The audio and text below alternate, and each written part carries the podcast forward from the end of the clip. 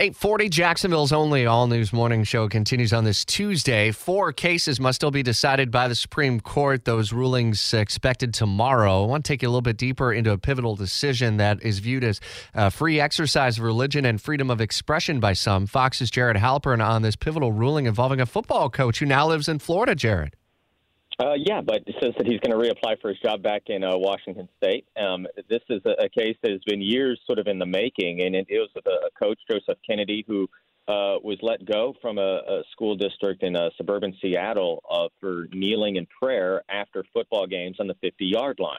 Uh, in a 6 3 opinion written by Justice Neil Gorsuch, the court found that, that the school was wrong to discipline this coach, that this was a violation of the free exercise clause of, of the First Amendment, that uh, provides uh, the protection and a constitutional right to exercise one's faith without intrusion from the government.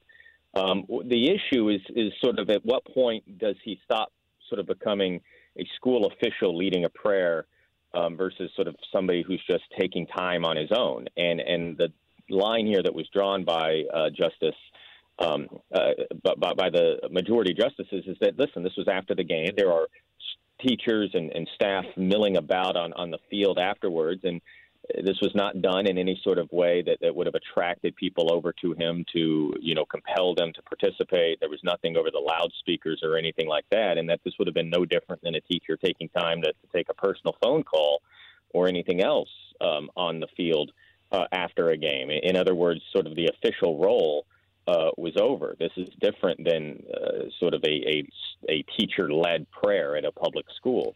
Obviously, the minority opinion, uh, the, the minority dissent led by Sonia Sotomayor, uh, took issue with that and, and said no, there was still concern here that this could be viewed as a violation of the Establishment Clause of a government uh, establishing, promoting uh, a religion uh, that you know students might feel that they have to participate out of concern that they won't get playing time or, or get a bad grade, and that that's the the harm here that, that courts have a, an, a, an obligation to protect against.